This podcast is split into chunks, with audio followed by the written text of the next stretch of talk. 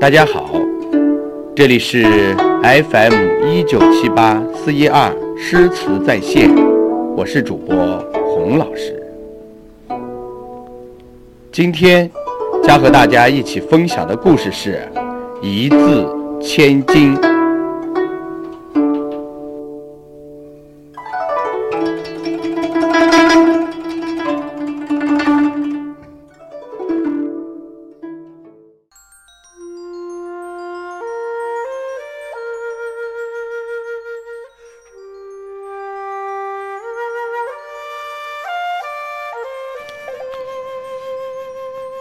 初唐诗人王勃，于公元六六七年从京都来到了南昌。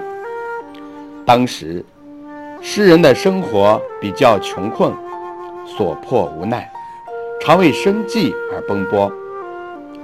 这年重阳节，南昌都督严伯瑜在滕王阁大摆宴席，邀请远近文人学士为滕王阁。题诗作序，王勃自然是其中宾客。在宴会中，滕王阁写下了著名的《滕王阁序》，接下来还写了序诗：“闲云潭影日悠悠，物换星移几度秋。阁中弟子今何在？”剑外长江自流。诗中王勃故意空了一个字，然后把序文呈上都督严伯瑜，便起身告辞。严大人看了王勃的序文，正要发表溢美之词，却发现后句诗空了一个字，便觉奇怪。旁边的文人学士你一言我一语。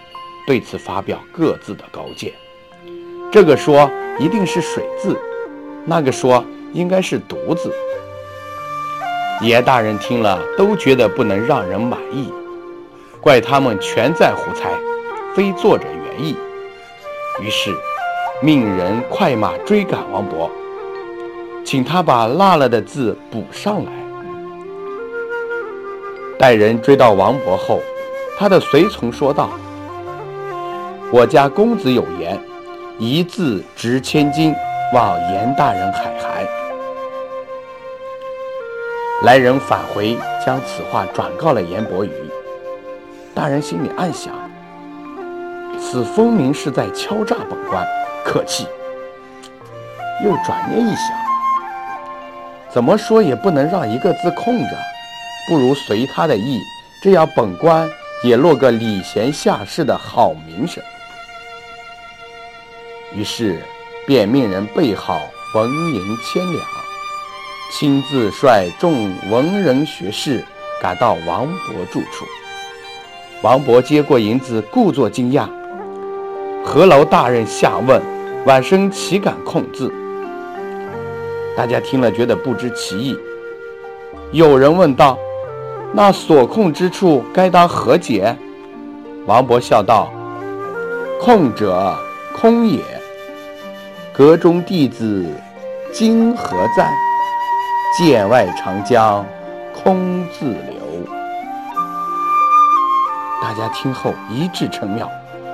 严大人也意味深长地说：“一字千金，不愧为当今奇才。”此后一段时期，诗人不至于为生计所迫，终日奔波操劳了。闲暇时还可以读书吟诗，于是日子也好过多了。